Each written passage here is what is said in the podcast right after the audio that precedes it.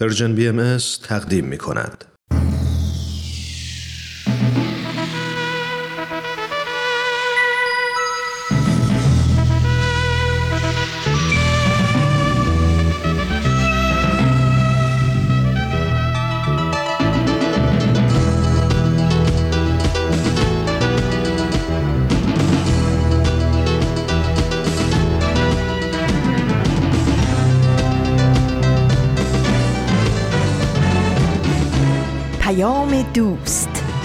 برنامه ای برای تفاهم و پیوند دلها.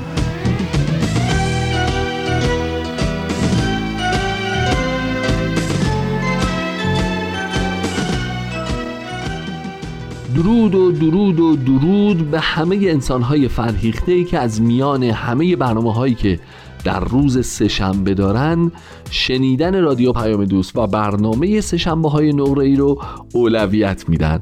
وقتتون بخیر خوش اومدید به برنامه خودتون. من هومن عبدی هستم و از شما دعوت می‌کنم که در سهشنبه های نقره ای امروز شنونده قسمت های دیگه ای از برنامه های به سوی دنیای بهتر و نقطه سر خط باشید. امروز سه شنبه 28 سپتامبر 2021 ششم مهر ماه 1400 خورشیدی. اینجا رادیو پیام دوست و این شما و ادامه برنامه های امروز.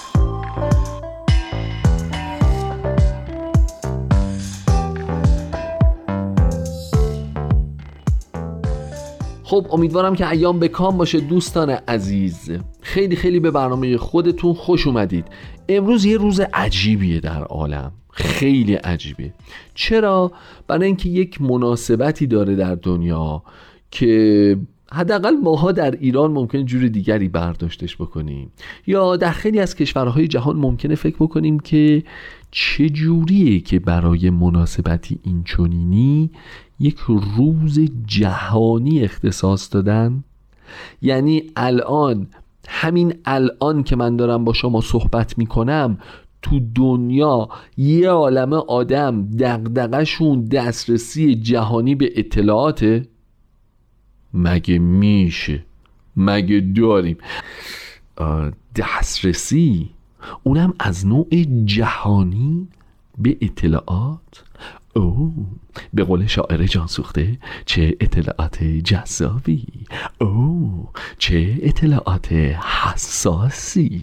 خدای بزرگ. یادم یاد موقعی که خیلی جوان بودیم تو محل یک عالم آدم کشته و مرده دسترسی نه جهانی بلکه محلی خونه ای آپارتمانی به اطلاعات بود. یک عالم آدم کشته این قضیه بودن ولی برای به دست آوردن اطلاعات او دختران همسایه یا برای به دست آوردن اطلاعات او پسران به محل. خدای بزرگ دنیا چقدر عوض شده. الان دسترسی اطلاعات دسترسی جهانی به اطلاعات بابت چه چیزی می‌تونه باشه؟ همه اون اهداف رفتن بیرون؟ همه اون گروه های سنی دیگه بزرگ شدن همه اون دقدقه های ذهنی شسته شدن و رفتن و حالا یک عالم اتفاق جدید در ذهن همه شکل گرفته. حرکت می‌کنیم به سوی دنیای بهتر در برگشت باز با هم صحبت خواهیم کرد.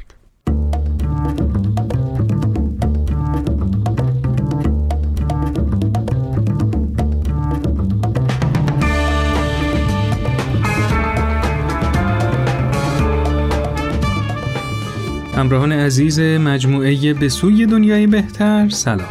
روز و روزگارتون خوش و خورم. سهیل مهاجری هستم. خیلی خوشحالیم که با یه برنامه دیگه در خدمت شما هستیم.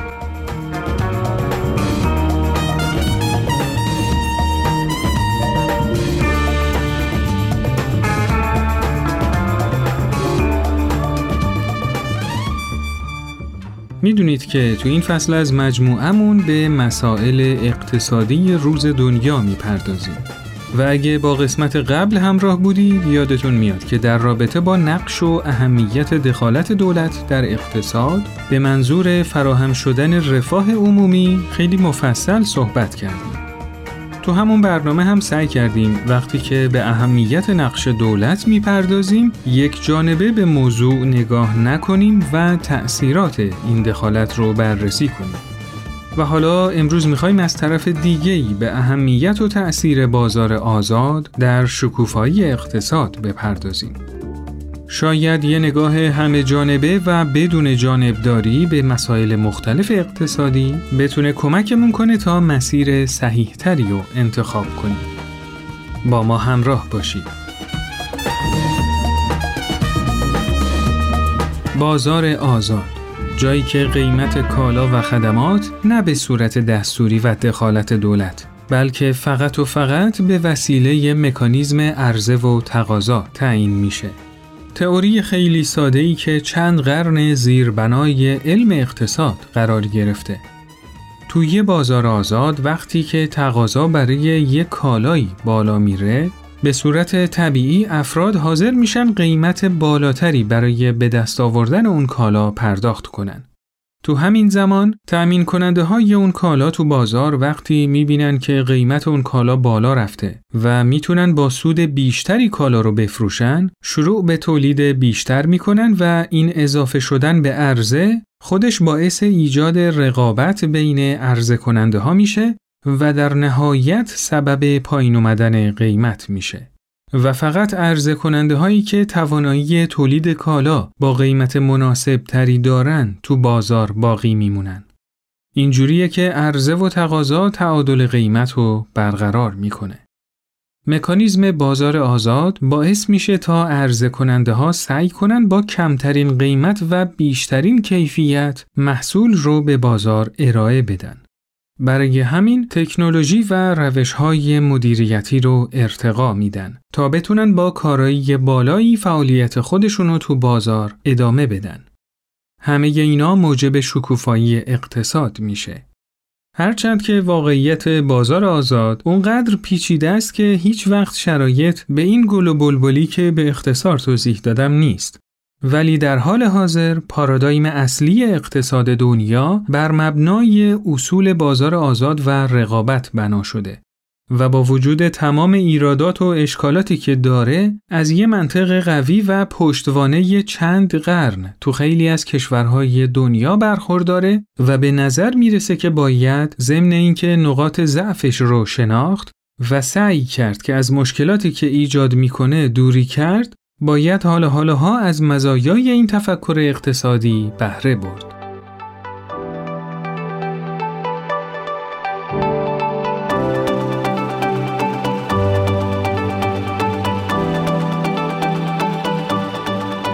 سلام ماریا هستم من رو یک بار دیگه با گزارشگر این هفته همراهی کنید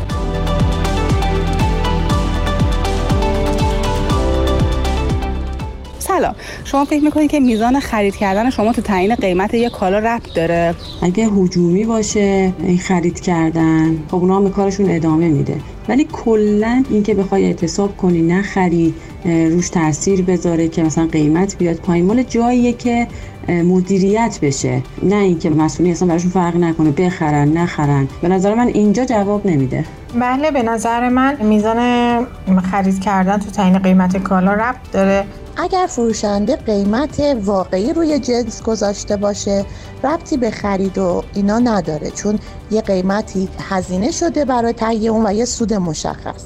ولی اگر قیمت علکی زیاد شده باشه شاید اگر خرید صورت نگیره اون فروشنده که قیمت ها رو سودهای علکی روش کشیده مجبور بشه به قیمت واقعی بفروشه. به نظر شما اگه یه کار افزایش قیمت ناگهانی داشته باشه و ما نخریمش قیمتش میاد پایین؟ و اینکه آیا در کل خرید نکردن تو همچین مواقع کار درستیه؟ اگه همه هم بستگی کنن نخرن شاید شاید تاثیر داشته باشه. میگم بازم به مدیریت ربط داره به مسئولین ربط داره به اون کالا ربط داره. اگر یه کالا قیمت مواد اولیش زیاد شده باشه و قیمتش بالا رفته باشه خب نه قیمتش پایین نمیاد. در صورتی که کالای فاسد شدنی باشه بله باعث کاهش قیمت میشه و تاثیر داره. نظر من کار درستیه. حالا بذارید یه مثال ساده بزنیم که تو ایران همه دارن دربارش حرف می‌زنن که اونم در رابطه با قیمت خودروه میگن که دولت برای حمایت از خودروسازی داخلی مالیات خیلی زیادی از واردات خودرو می‌گیره. همه انتقاد می‌کنن که همین کار باعث شده قیمت خودرو بره بالا و البته بی کیفیت هم باشه. اصلا به نظر شما این تحلیل درست هست و یا اینکه به نظرتون باید خودروی خارجی ارزون وارد بشه توی ایران؟ خب خودروهای ایرانی که کیفیتی نداره. اگر می‌شد که مثلا با کمپانی های خارجی حداقل شراکتی داشتن که یه محصولی بدن دست مردم که حداقل کیفیتش خوب باشه این همه آدم داره هزینه می‌کنه خوب خوب می‌شد. با این موافق هستم به شرطی که قیمت دولت تعیین کنه و جوری باشه که در حق مصرف کننده ها اجحاف نشه من با واردات خودروی خارجی موافق نیستم ولی سوء استفاده شرکت های ایرانی هم وقتی که خودروی خارجی وارد نشه زیاد هست و این باعث میشه که قیمت ها رو علکی بالا می‌برد در صورتی که انبارها پر از ماشین های بی استفاده هست. درسته شاید صنایع خودروسازی ما برشکست بشن و میلیون ها نفر بیکار بشن ولی این بیشتر دلیل بر کارایی بد نیروها هست. و مدیریت اشتباه. میشه واردات صورت بگیره و رقابت سالم ایجاد بشه و ما تولیدات با کیفیت تر ایجاد کنیم و با قیمت مناسب.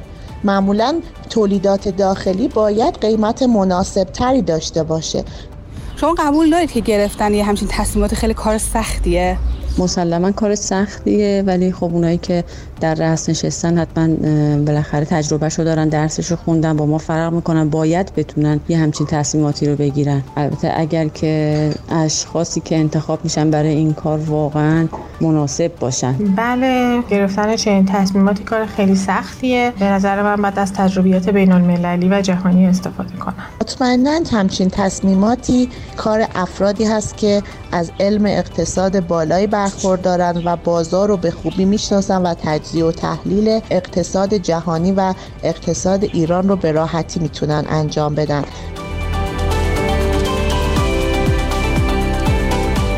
ممنون. مرسی که من رو یک بار دیگه با گزارش کرده این هفته همراهی کردید تا هفته آینده شما رو به خدای بزرگ میسپارم.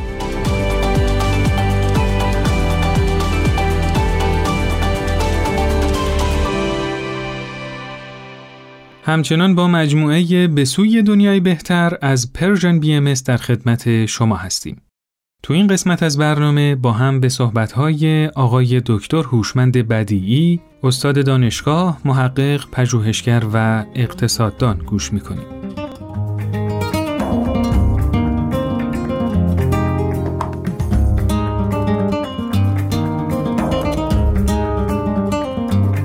شنوندگان عزیز برنامه به سوی دنیای بهتر خوشحالم که بار دیگه با شما هستم. همانطور که در برنامه گذشته قول آن داده شد در این برنامه قصد این هست که نگاهی به خصوصیات بازار آزاد بیاندازیم و به چالش های اون و راه حل های احتمالی اون اشاره بکنیم. ما اگر به هر قسمتی از بازار نگاه بکنیم ابتدا از نیازها و خواسته ها شروع میشه. لذا سازمان های تجارتی تشکیل می شوند تا پاسخگوی هزاران و میلیون ها خریداران بشوند. کار این سازمان های تجارتی تولید کالا و خدمات هست. این اجناس سپس وارد بازار می شوند نقش بازار توزیع اجناس هست که از طریق انواع آگهی های تجارتی خوب و بد انجام میشه و بعد این خریداران هستند که اجناس تولید شده رو خریداری می‌کنند و مصرف می‌کنند. با مصرف آنچه که تولید شده تمام میشه و یا کم میشه و این چرخه ادامه پیدا می‌کنه. و این شنوندگان عزیز داستان زندگی ما در رابطه با بازار هست. که همیشه وجود داشته و البته حالا بازارها پیچیده تر شده و در سطح محلی و ملی و بینالمللی فعالیت دارند. البته این نوع بازار با چالش های زیادی هم روبروست که به طور خلاصه اینجا خدمتتون ارز می‌کنم. مثلا وجود حرس و طمع در خرید اجناس به خصوص در زمان یک بحران اقتصادی. و یا حیف و میل شدن منابع پرارزش کره زمین و رقابت های بیرحمانه که باعث میشه کسب و کار این کسبه های کوچک و ضعیفتر از بازار خارج بشوند و بیثباتی بازار که شامل بیکاری میشه افزایش قیمت ها کمبود بعضی از اجناس ضروری و حتی مازاد بعضی از اجناس غیر ضروری. همچنین قدرت طلبی در بازار که باعث میشه بعضی از کالا و خدمات به صورت انحصاری در بیاند. در این مورد هست که صاحبان کار کنترل کامل رو به دست می‌گیرند از جمله کنترل در قیمت ها و حتی مقداری که باید تولید بشه و به بازار توضیح بشه. و یکی از پیامدهای منفی بازار این هست که فاصله بین افراد کم درآمد و افراد با درآمد بیشتر در حال افزایش است که این باعث میشه فاصله بین اقنیا و فقرا در حقیقت افزایش پیدا بکنه.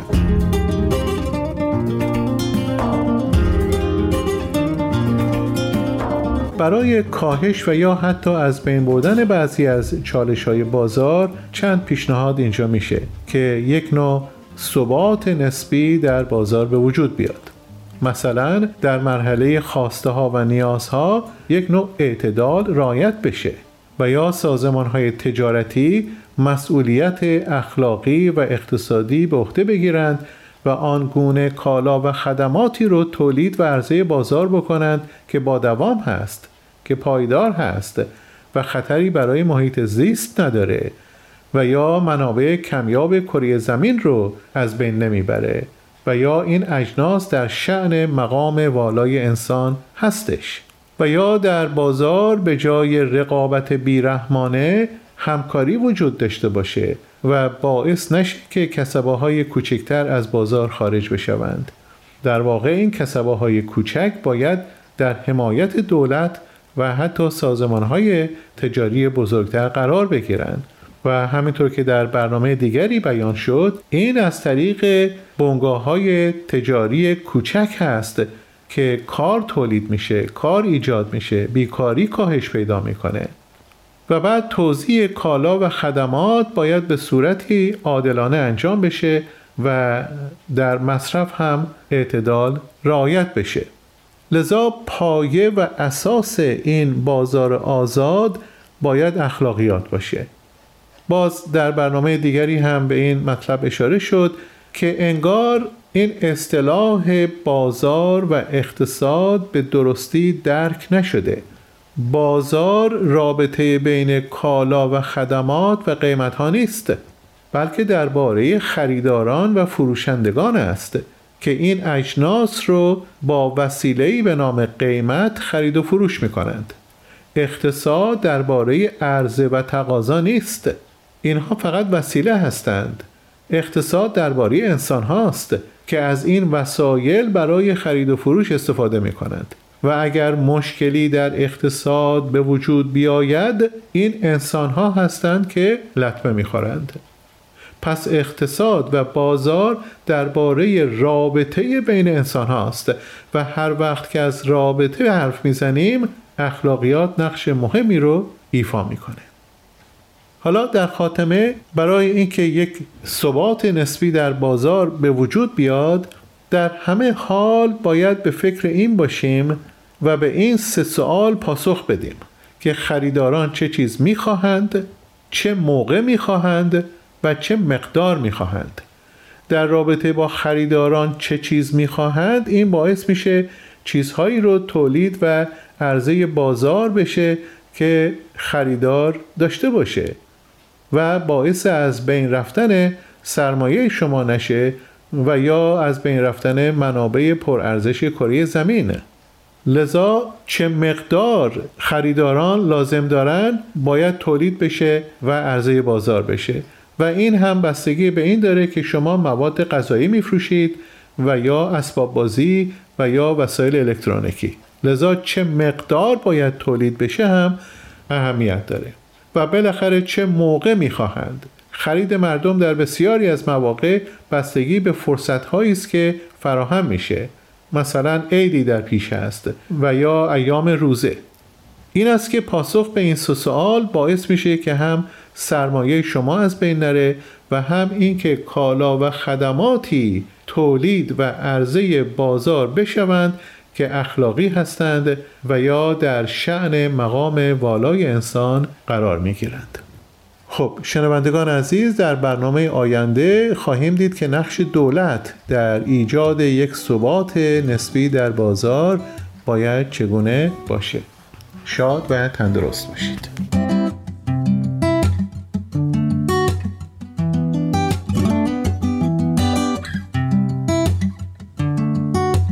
سلام من دینا هستم و از اینکه دوباره تو این برنامه با شما هستم خیلی خوشحالم خب امروز اول از شاخص آزادی اقتصادی شروع کنیم که بنیاد هریتج و وال استریت جورنال تهیهش می‌کنن که میزان آزادی اقتصادی تو کشورها رو بررسی می‌کنن.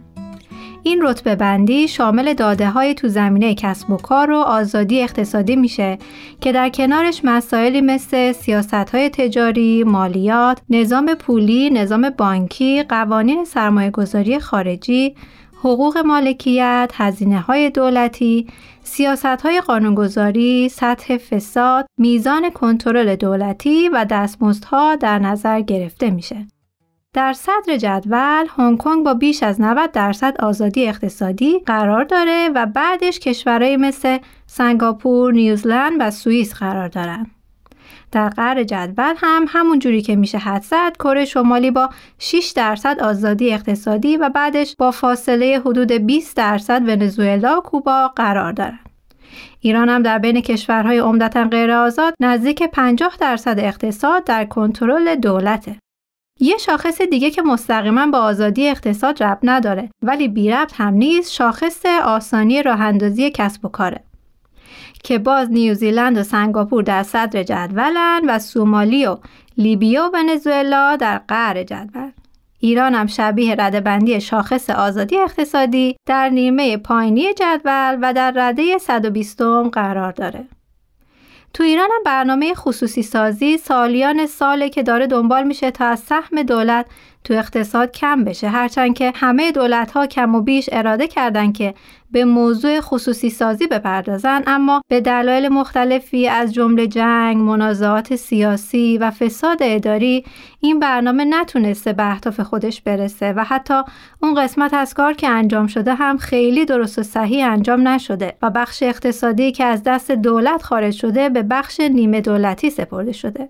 نکته که دوست دارم بگم اینه که هرچند تو برنامه های گذشته یه اشاره هایی به اهمیت نقش دولت تو اقتصاد شد که البته تو برنامه آینده مفصل بهش خواهیم پرداخت اما این موضوع به راحتی ممکنه که راهش رو کج کنه. ببینید برای مثال همین جریان بازار بورس ایران تا زمانی که های دولت باعث سوددهی تو این بازار می‌شد به جز جمع معدودی از کارشناسا کسی مشکلی با های دولت تو بازار سرمایه نداشت و اتفاقا همه جورایی به خاطر سودی که تو اون بره زمان به دست میومد خیلی خوش و خورم بودیم. ولی به محض اینکه این دخالت ها روی دیگه سکه رو نشون داد و بازار افت کرد انواع و اقسام تحلیل ها و انتقادها در رابطه عملکرد دولت فضای مجازی و حقیقی رو پر کرد. پس خیلی خوبه که یادمون نره. قبل از اینکه شروع کنیم که دولت باید این کارو بکنه یا این کارو نکنه ببینیم که سمت و سوی جامعهمون چیه و برای اصلاح و ارتقای رویکرد جامعه هم تلاش کنیم. خیلی ممنون که با من بودید. تا برنامه بعد خدا نگهدارتون.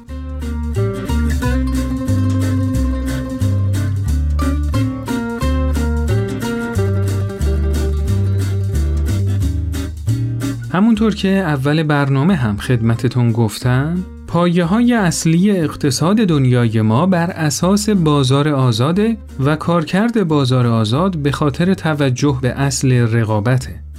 رقابتی که باعث پیشرفت میشه و مکانیزمی ایجاد می‌کنه که بازار به تعادل برسه.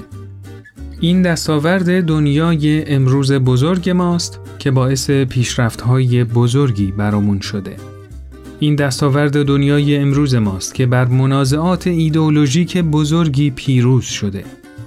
این دستاورد دنیای امروز ماست که همچنان می‌تونه اصلاح بشه، نقاط ضعفش تغییر کنه و بدبختی و ناعدالتی ها رو کم کنه. اگه در مقابل ایده های تمامیت خواه و بسته و از ترس از بین رفتن آزادی خیلیایی که سنگ رقابت آزاد و به سینه می‌زنن و به هیچ وجه نمی‌خوان خدشه‌ای به این دستاورد بشریت وارد بشه دلیلی هم نیست که کم و کاستیهاش دیده نشه دلیلی هم نیست که ناعدالتی هایی رو که تو دنیا ایجاد کرده فراموش بشه دلیلی هم نیست که قدمی رو به جلو برداشته نشه و روی کردهایی اتخاذ نشه که پیشرفتهایی بس بزرگتر و عظیمتر رو برامون به ارمغان بیاره. اگه تئوریسینای بازار آزاد با استفاده از خوی رقابتی که تو نفس انسان وجود داره سعی کردن که تعادل رو تو جامعه حفظ کنن دور از ذهنم نیست که با کمک صفات عالیتری که در روح انسان وجود داره بشه به تعادل رسید. ما انسان ها یه قرن 21 شاید بتونیم با استفاده از صفت همکاری و همیاری به جای رقابت و نزاع فصل جدیدی در مناسبات اجتماعی و اقتصادی انسان ها باز کنیم. این موضوعیه که تو کتاب ورای فرهنگ رقابت نوشته مایکل کالبرگ بهش پرداخته شده و خوندنش می‌تونه به رشد دیدگاه و رویکردهای ما کمک شایانی کنه.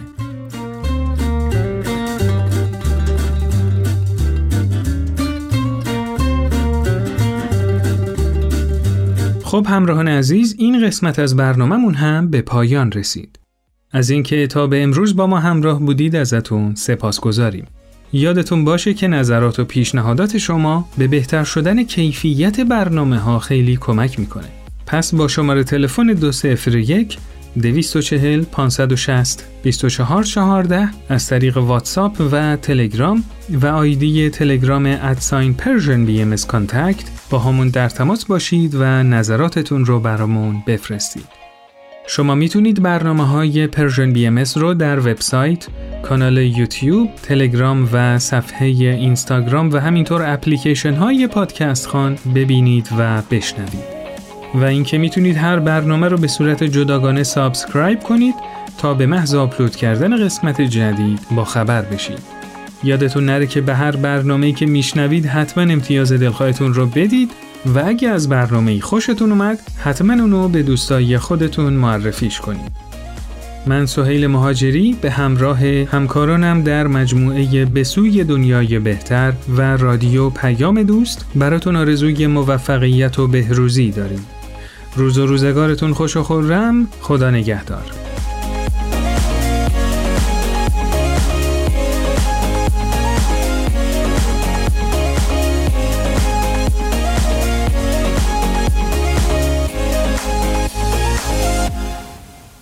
خب خیلی ممنون دوستان عزیز که توجه می‌کنید به این برنامه زیبا به سوی دنیای بهتر امروز عرض کردم 28 سپتامبر مصادف با روز جهانی دسترسی جهانی به اطلاعات. یه وقتایی تو دوران نوجوانی و جوانی این اطلاعات معنای زندگی خصوصی جنس مخالف رو پیدا می‌کرد. یه موقعی معنای اطلاعات اقتصادی گروهی از مشتریان بالقوه مجموعه ما رو پیدا می‌کرد. یه موقعی فقط و فقط و فقط فضولیایی بود که به هیچ دردی نمی‌خورد. نه به درد ماهایی که فضولی می‌کردیم نه به درد اون بنده خدایی که ما فضولیشون رو می‌کردیم. به هیچ دردی نمی‌خورد. ولی ولی فراموش نکنید که یونسکو بی خود و بی جهت یک مناسبت و جهانی اعلام نمی‌کنه.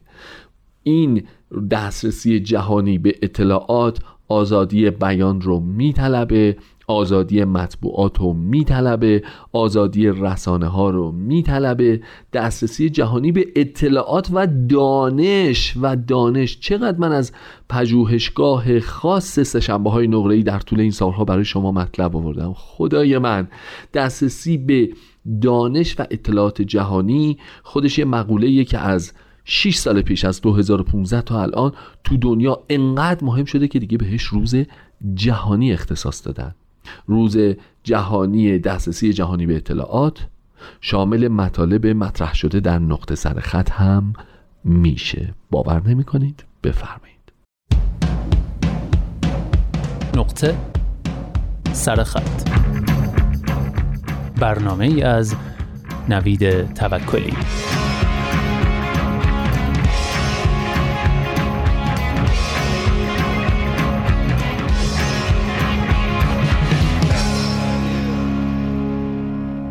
نوشتن و حرف زدن درباره خودکشی آسان نیست. باور عمومی این است که حتی حرف زدن از خودکشی باعث می شود آدم ها به فکرش بیافتند.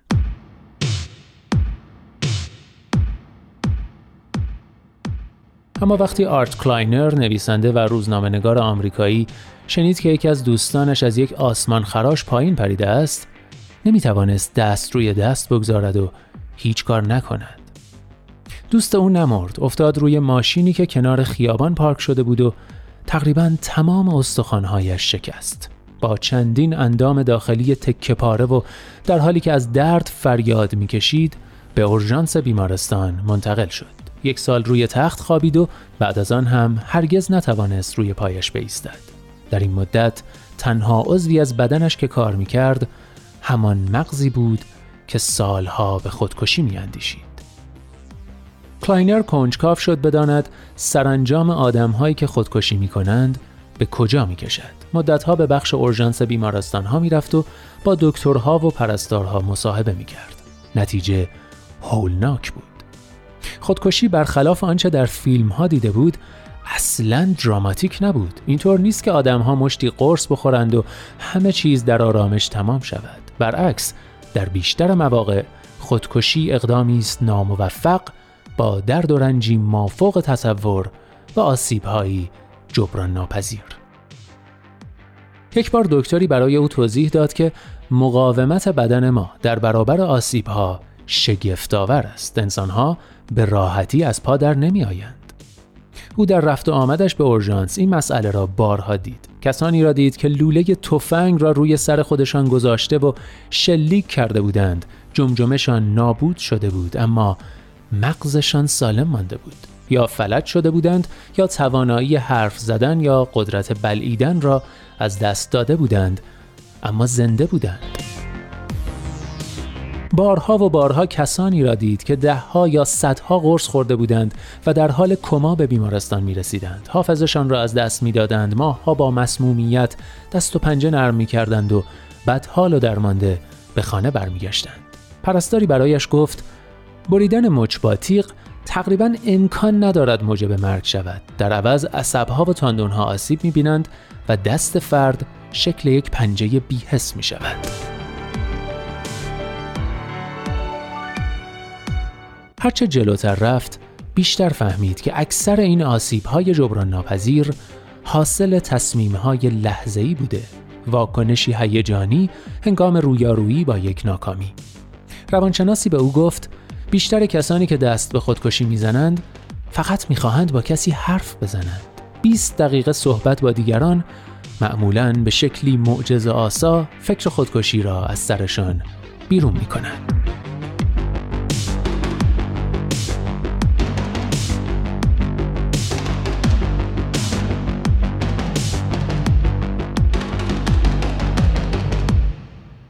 بله اونچه شنیدید نگاهی اجمالی بود به گزارش مفصل آرت کلاینر با عنوان چطور خودکشی نکنیم.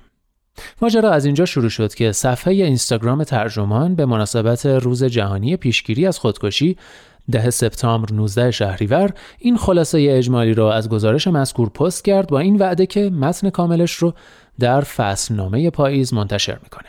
منم به منبع اصلی مراجعه کردم وبسایت psych.org P-S-Y-K-E psych.org که سایتیه که اصولا روی مسئله خودکشی و آسیب به خود تمرکز داره و اصل این گزارش مفصل تقریبا سی صفحه‌ای رو اونجا خوندم و حس کردم چقدر موضوع مهمیه و چقدر کم دربارش حرف زده شده و چقدر لازمه که این تابا رو بشکنیم و درباره خودکشی حرف بزنیم.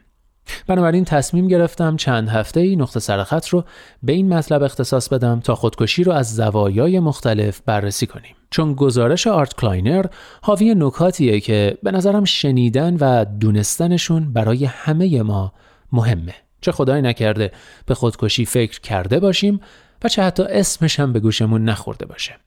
بخش های کوتاهی از این مطلب رو براتون ترجمه کردم که تو سه قسمت و طی سه هفته متوالی خواهید شنید.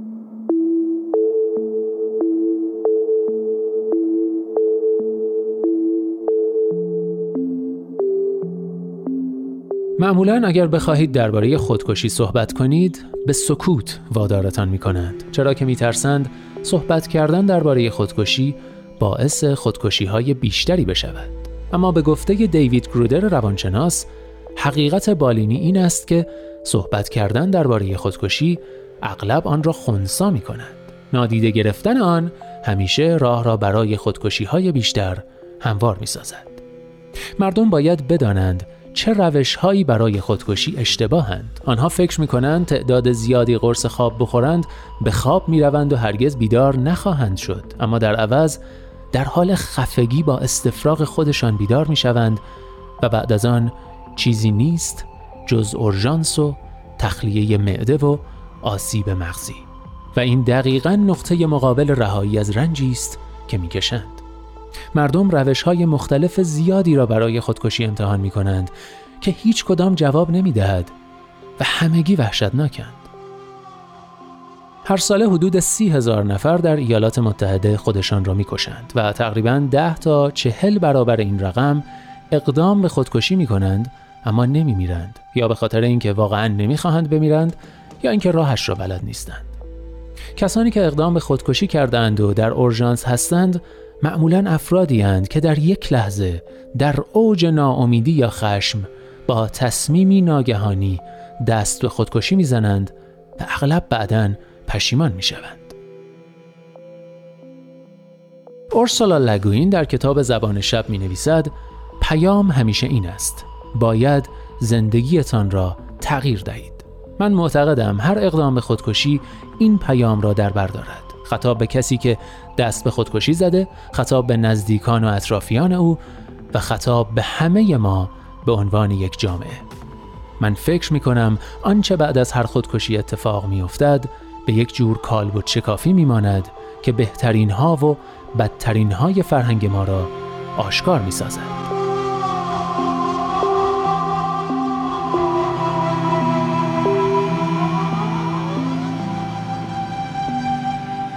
اما کسانی که در این زمینه به صورت تخصصی فعالیت می کنند هم دیدگاه جالبی دارند. برای مثال نورمن فاربرو روانشناس متخصص در حوزه خودکشی در آخرین کتابش چهره های متعدد خودکشی می نویسد چتربازی، مداخله در جرائم خشونتبار، رانندگی در مستی، روسپیگری، قمار و به طور کل ریسک کردن همگی به تمایل به خودکشی ارتباط دارند و معنیش این است که می توان آنها را درمان کرد. مارک روبین امدادگری که در سان فرانسیسکو کار می کند هم می‌گوید من از هر بیمار روانی این درس را می گیرم که به هیچ چیز زیاد وابسته نشوم. عادت، شغل، مردم، پول، خانواده، هر چیزی که پیش از این کسی را ناامید کرده است. یا اینکه بیش از حد خودم را جدی نگیرم. به نظرم کسی که دست به خودکشی می‌زند باید کمی خودمحور و خودبین باشد. من همیشه از آنهایی که خودمحور هستند می‌پرسم واقعا فکر می‌کنی جهان اینقدر به تو اهمیت می‌دهد؟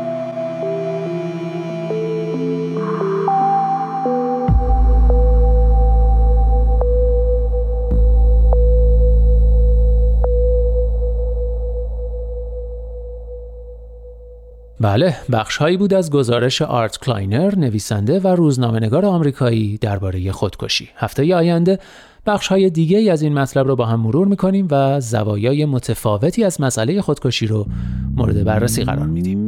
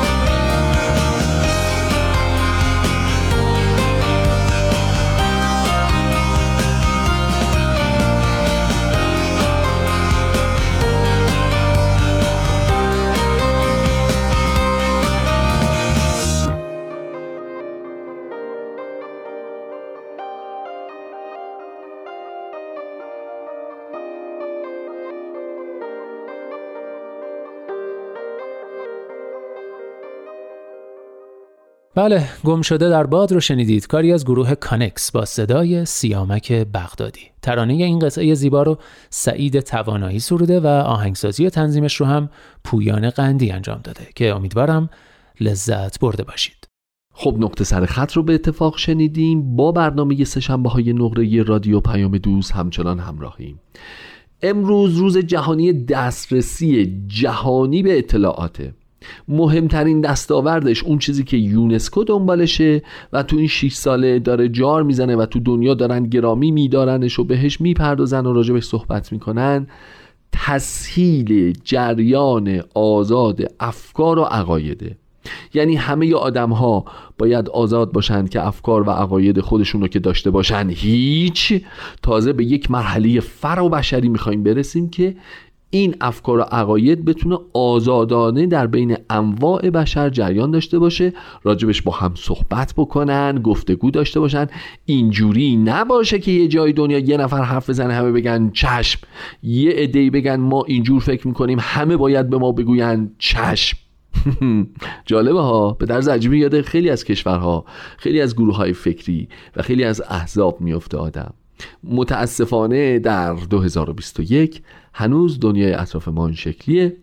ولی مناسبت هایی مثل امروز از طرف یونسکو کمک می‌کنه که این اندیشه قدری از اون سفت و سختی خودش فاصله بگیره و برسیم به تسهیل جریان آزاد افکار و عقاید در سراسر سر جهان. هم مراقب خودتون باشید هم مراقب افکار و عقایدتون باشین هم مراقب تسهیل جریان آزاد اینها باشید. موفق باشید. خدا نگهدار.